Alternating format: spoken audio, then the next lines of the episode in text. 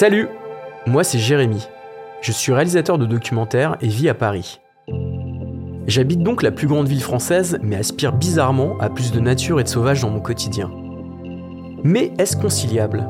Peut-on vivre à Paris tout en étant proche de la nature? Cette question en tête, je suis parti à la rencontre de Parisiennes et de Parisiens qui portent un regard singulier sur la nature de leur ville pour réaliser le projet documentaire Paris-Ville Nature. Le podcast que je vous propose ici est le prolongement de ce projet. Rencontrer des citadins qui entretiennent un lien fort à la faune et à la flore locale, par leur métier ou leur passion, et qui vont nous faire découvrir la nature à Paris, leur nature à Paris. Dans cet épisode, nous allons nous intéresser à ces êtres majestueux qui peuplent nos forêts, mais aussi nos parcs, les arbres. Je rejoins Xavier Japio, naturaliste et chargé d'études biodiversité à la ville de Paris, pour une balade à ses côtés au sein du parc Monceau, un lieu qui compte une grande variété d'arbres, dont un platane qui aurait plus de 200 ans. Xavier est LA référence concernant la biodiversité à Paris. C'est simple, tous les gens qui s'intéressent un tant soit peu à la nature dans Paris m'ont recommandé d'aller le rencontrer. C'est donc avec un mélange d'excitation mais aussi de curiosité que je pars faire sa connaissance, et croyez-moi, je ne vais pas être déçu. Là on est au parc Monceau. Pourquoi on est ici? Pourquoi tu as choisi de venir dans ce parc-là?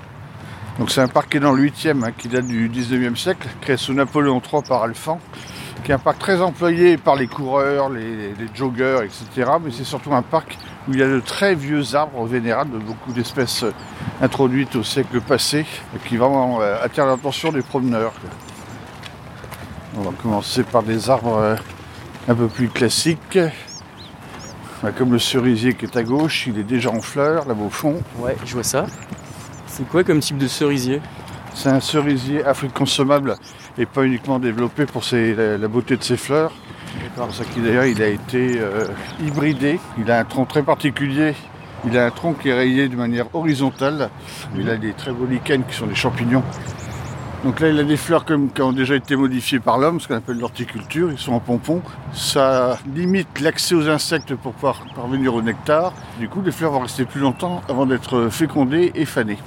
Ah, donc c'est une volonté là C'est une volonté, voilà, par sélection. J'ai récupéré juste une feuille. Les feuilles sont très particulières chez le genre prunus, c'est-à-dire les cerisiers, les abricotiers, les pêchers, les mirabelliers, les quetchiers, tout ça c'est la même famille.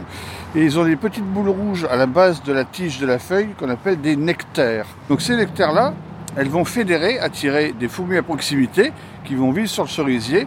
Elles vont se nourrir du nectar de cette nectaire et en échange, elles vont euh, limiter toutes les chenilles qui pourraient manger les feuilles du cerisier. Voilà, c'est encore un service rendu entre deux espèces différentes, une plante et un insecte, la fourmi. Et donc là, si j'observe un peu de plus près, euh, je peux y trouver des fourmis. euh, Oui, on peut en trouver, quoi. on peut largement trouver des fourmis. Y en a beaucoup des cerisiers quand même dans les parcs parisiens. Parce que c'est un, un arbre ornemental, euh, mais bon, c'est comme j'ai dit, plus une plante objet, puisque les insectes, il y a très peu d'interactions, à part le cas de la fourmi. Peu d'insectes peuvent arriver à les polliniser. On aurait trouvé déjà des abeilles, des bourdons, des mouches qu'on appelle des circes, alors que ça fait plus d'un mois qu'ils sont sortis.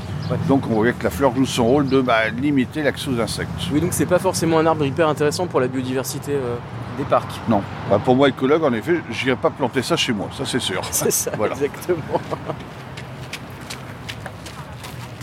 Donc c'est- vrai que c'est, il y a beaucoup d'arbres dans ce parc, mais il y a beaucoup de joggers aussi. c'est incroyable. On n'arrête pas. J'arrêtais pas de chercher à les éviter et les En chiens. fait, il y en a partout. Un partout. Et d'ailleurs, ils vont tous dans le même sens. C'est ça que j'ai remarqué. C'est vrai que c'est assez hein. marrant. Ah ouais. Ça me rappelle le film Midnight Express où il faut rester dans le même sens. Il y a un peu de ça. Là, on est à côté d'un conifère, c'est qu'un arbre qui forme des cônes, mais pas de chance, lui ne forme pas des cônes, c'est une sorte de pomme de pin. C'est l'IF, IF, IF. Ouais. Et l'IF, c'est un conifère très euh, classique hein, dans nos parcs et également cimetières, parce que c'est un bois qui est très dur, comme l'aubépine, hein, très dense, qui vieillit très très bien, qui résiste vraiment à énormément de coupes, euh, même sèches, voire même aux sécheresses assez violentes. Et c'est un arbre qui est, comme nous, humains, dioïque. Alors ce gros mot veut dire qu'il y a des mâles et des femelles. Il y a des pieds mâles, des pieds femelles. D'accord. Et ceux qui sont femelles, ben, on les connaît bien parce que c'est eux qui ont les fameux petits fruits charnus, rouges. Alors, tout est toxique chez cette plante, sauf la chair. Mais il ne faut pas se planter. Si vous avez la graine, au revoir. Voilà. Donc là, non, la chair, on peut la consommer. Moi, j'ai déjà fait plusieurs fois pour Ah. montrer à des gens qui croyaient que vraiment tout était toxique.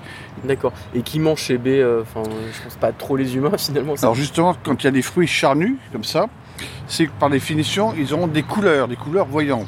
Après maturité, il y aura six couleurs potentielles en fonction des espèces. Ça peut être le blanc, très rare, hein, le gui ou le raisin blanc. Ça peut être le rose, ça peut être le jaune, l'orange, le rouge ou le violet. Voilà, six couleurs. Donc s'il y a des couleurs, c'est fait pour attirer. Il n'y a pas que nous sur Terre, heureusement, on s'ennuierait, mais il y a également les oiseaux. donc c'est essentiellement les oiseaux, voire certains mammifères, les musaraignes, etc., qui vont consommer ces fruits charnus, qui pour certains sont toxiques pour nous, mais pas pour eux. Ils vont les avaler, ils vont les déféquer, hein, et donc c'est dans leurs excréments que ces graines auront pris l'oiseau pour s'installer ailleurs. Donc c'est pas le vent comme on l'a vu avec l'orme, mais ça va être par l'oiseau que cette plante va envoyer ses petits bah, à l'aventure. Très bien, ok. Et là, on voit que l'écorce se détache par endroits. Enfin, à quoi c'est dû ça euh Il y a plusieurs effets espèces qui vont avoir leurs écorces qui vont se desquamer, mhm. c'est-à-dire se, se, détacher, dans les platanes, etc. En fait, la vie de l'arbre, le sang, si je caricature, hein, la sève est juste derrière l'écorce. Donc quand on blesse un arbre par une voiture, un couteau ou autre méfait, ben on attaque directement la sève, on risque en plus d'introduire des champignons, etc. Donc c'est vraiment cette écorce a un rôle protecteur comme notre peau. Donc les vieux, la vieille peau, si j'ose dire, de cet arbre-là, bah, part d'abord et puis il y a une jeune peau, hein, une jeune écorce qui pousse juste derrière. Voilà. Et ce qui est assez extraordinaire, c'est que sous ces écorces-là, il y a énormément d'espèces qui vivent, des araignées, des mille-pattes, des crustacés. Le cloporte est un crustacé. Il a quatre antennes, 14 pattes, et il respire par les branchies, c'est un crustacé. Voilà. Il y a toutes sortes d'insectes, euh, il y a même des champignons, etc. Enfin, c'est une vie à part entière. Donc, c'est extrêmement important en termes de coévolution avec ces espèces. Là, on entend la pimpon, pimpon, maison charbonnière derrière nous. Bonjour la mésange. Et euh, Elle répond, oui, elle répond. et euh, petite question, est-ce que, est que, des oiseaux nidifient dans ces ifs comme c'est des, arbres à feuillage pérenne, je dirais, relativement persistant, mhm. même si les aiguilles sont remplacées quand même au cours de l'année. Hein. Donc il y a beaucoup d'espèces à la fois d'insectes, comme des nids de guêpes ou de frelons, mais également d'oiseaux, accenteurs, mésanges, qui vont pouvoir y nicher, parce que justement ça l'abri de la vue d'un prédateur, mais également des intempéries. Voilà, voire même un prédateur nocturne comme les chauves-culottes qui sont présents dans certains parcs et parfois au parc Monceau, mais ça fait longtemps qu'on ne l'a pas rencontré. Donc cette maison est, bien présente. voilà, on est sur son territoire et elle nous le fait savoir. On, te laisse la mésange. Finalement, les, arbres vivent en symbiose avec plein d'autres espèces, euh, donc euh, les oiseaux, mais aussi euh, les insectes, des crustacés, des, ce genre de choses. Quoi. Et c'est ce qui caractérise aussi le monde de la nature. Quoi. Exactement, ce qu'on appelle un écosystème. Il y a les macro-écosystèmes des parcs, des jardins, des océans, des mers, des lacs, et des micro-écosystèmes, des écorces, des arbres, des pavés enherbés, etc. Enfin, des murs avec des interstices. Enfin, la nature est partout, elle trouve partout sa place. Et il suffit d'être attentif et surtout d'être curieux. On peut être curieux toute sa vie, moi j'en ai fait mon métier, mais partout on l'entend, on la voit, on la sent, on la goûte, voilà, la nature est autour de nous. Donc même dans les parcs parisiens, euh, elle est présente quoi. Exactement, dans les parcs parisiens on trouve énormément d'espèces. Pour donner un ordre d'idée, rien qu'à Paris, sur l'espace-temps de 20 ans, euh, on a pu observer plus de 1800 espèces animales, végétales, fongiques, fongiques c'est et champignons, sauvages, même les plantes, hein, qu'elles soient arbres, arbustes, lianes, herbacées, hein, petites plantes à fleurs. Euh, voilà, on a une très très grande diversité sur le territoire parisien, bois compris. Et des espèces d'arbres particulièrement, tu sais exactement combien il y en a Enfin exactement, grosso modo. Hein, on a plus de 300 espèces et variétés, c'est-à-dire des créations et sélections horticoles à Paris d'arbres. Ah Donc on a une grande diversité, oui. D'accord. Et, euh, bah, on, continue notre, notre petite promenade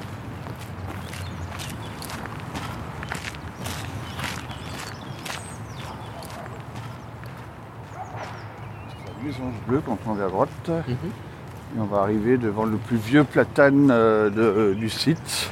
Ah. Mais ils l'ont mis en défense parce que comme il est très âgé, bah, façon, certaines branches qu'on appelle des charpentières peuvent tomber sur des personnes et des blessés. Donc euh, voilà, une grande grille l'entoure. Je ne sais pas ce qu'ils vont mettre en, de plus esthétique par la suite. Effectivement, en fait, on n'est pas loin d'un platane, mais tout autour, il y a une grande barrière en fait, hein, qui permet de ne pas pouvoir y accéder et bah, pour protéger les riverains et les promeneurs. Donc c'est un très très vieux platane qui a été planté en 1814. Donc il commence déjà à se faire l'effet très vieux. Voilà, donc il est mis en protection dans l'immédiat jusqu'à ce qu'on mette davantage en valeur. Si quelqu'un, un jogger passe dessous ou un chien, hein, vous imaginez euh, à quel point ça pourrait causer des problèmes de chute. Donc tant qu'on n'a pas pu le protéger mieux que ça et limiter les branches vraiment dangereuses par un élagage doux, Hein. Respecter sa forme, la forme de son houppier, c'est-à-dire l'ensemble de ses branches et feuilles, euh, on ne laisse pas les gens passer dessous. Parce que là, moi, euh, je vois des branches, mais tellement longues. c'est incroyable, quoi. Je pense qu'il y en a qui font, je sais rien, plus de 10 mètres. Enfin, oui, bien plus de 10 Bah, mètres. là, hein. plus de 20 mètres, Plus de 20, 20 mètres. 20, 25 mètres, même 25 certaines mètres. euh, largement, oui. Ouais. Et donc, qui se rapprochent du sol, quoi. On sent que le, le poids et la longueur font qu'elles sont attirées par, par le sol. Et donc, c'est un peu à cause de ça qu'on protège euh, son accès, quoi. Oui, parce qu'en vieillissant, en règle générale, un arbre, bon, pratiquement tous les arbres peuvent vieillir et euh, donner des fruits toute leur vie. hein. Mais en termes de branches, bah, à un moment donné, il y a des branches qui sont plus alimentées par la sève, parce que ça demande trop dépenses d'énergie pour l'arbre qui va se concentrer sur certaines. Hein. Et euh, donc, du coup, bah, en effet, bah, ces branches-là peuvent tomber, donc il vaut mieux les retirer avant. Quoi. D'accord. Ça y est, notre balade avec Xavier s'achève. Mais notre chemin croise un dernier arbre avant que l'on se quitte. Cet arbre se distingue des autres par sa couleur rose pétante, mais aussi par son nom. Alors devant nous, on a un arbre de Judée. Ah. Pourquoi de Judée? Parce qu'en effet, c'est son, sa terre d'origine et on pense que Judas, le fameux disciple, mauvais disciple de Jésus, aurait donc, euh, se serait pendu à cet arbre-là. C'est un arbre très particulier parce qu'il pratique ce qu'on appelle la coliflorie. La coliflorie, ça s'écrit C-A-U. Donc coliflorie, c'est-à-dire que les fleurs sortent directement de la branche. Ah, elles n'ont pas de tige et elles sont accrochées sur le tronc directement. Donc c'est des fleurs roses pétards magnifiques. Voilà, donc l'arbre de Judée avec une feuille en forme de cœur, mais là elle débourre à peine, donc elles sortent à peine, mais on les devine déjà en forme de cœur. C'est vrai que la couleur est assez, assez, particulière, quoi. Tout C'est un ça- rose bonbon euh, fabuleux, oui. Et ça se détache vraiment de la couleur du tronc, euh, Voilà. qui, qui est, qui est couleur, couleur sombre. C'est une fleur en forme de papillon, on dit papillonacée, qui appartient à la même famille que le robinier faux acacia, qui a les mêmes fleurs mais en blanc, et que d'ailleurs on peut manger. Pas celle du, de l'arbre de Judée, mais celle du robinier. Très bien.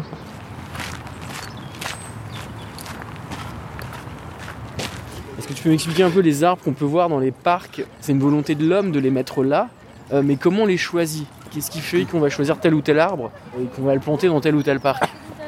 Tous les arbres qu'on peut trouver dans nos parcs et jardins, notamment de Paris, hein, ont tous un point commun. C'est tous des arbres de milieu tempéré. Je veux dire par là que ces arbres-là peuvent venir de Chine tempérée, de Japon tempéré, de l'Amérique du Nord, États-Unis et autres tempérés, de l'Atlas marocain, tunisien, etc. tempéré. Donc c'est le point commun. Si vous allez en Chine, moi c'était mon cas, j'ai pu identifier toutes les espèces qu'on les trouve toutes ici en France. Donc inversement, un Chinois vient chez nous, il reconnaîtra parfaitement les mêmes espèces américaines et européennes que lui, euh, sont- qui chez lui, pardon, sont plantées. Donc le point commun, c'est tempéré. D'accord. J'ai croisé un grand nombre d'espèces d'arbres durant ma balade avec Xavier, mais ce n'est qu'un maigre échantillon de ce que vous pourrez découvrir lors de vos sorties dans les parcs et bois de la capitale. Avec plus de 200 000 arbres plantés dans les rues, les espaces verts et les équipements municipaux, sans oublier plus de 300 000 arbres dans les bois de Boulogne et Vincennes, Paris est l'une des capitales les plus boisées d'Europe. Donc, il y a de quoi faire. Et les arbres que vous aurez le plus de chances de croiser lors de vos promenades seront les platanes, les marronniers, les tilleuls, les érables et les sophoras. Eh bien, j'ai plus qu'à vous souhaiter une bonne balade. Dans les prochains épisodes, on a encore plein de belles choses à vous faire découvrir sur la nature dans la capitale. Le podcast Paris Ville Nature est une coproduction Sepia France Télévisions en partenariat avec la ville de Paris. À bientôt!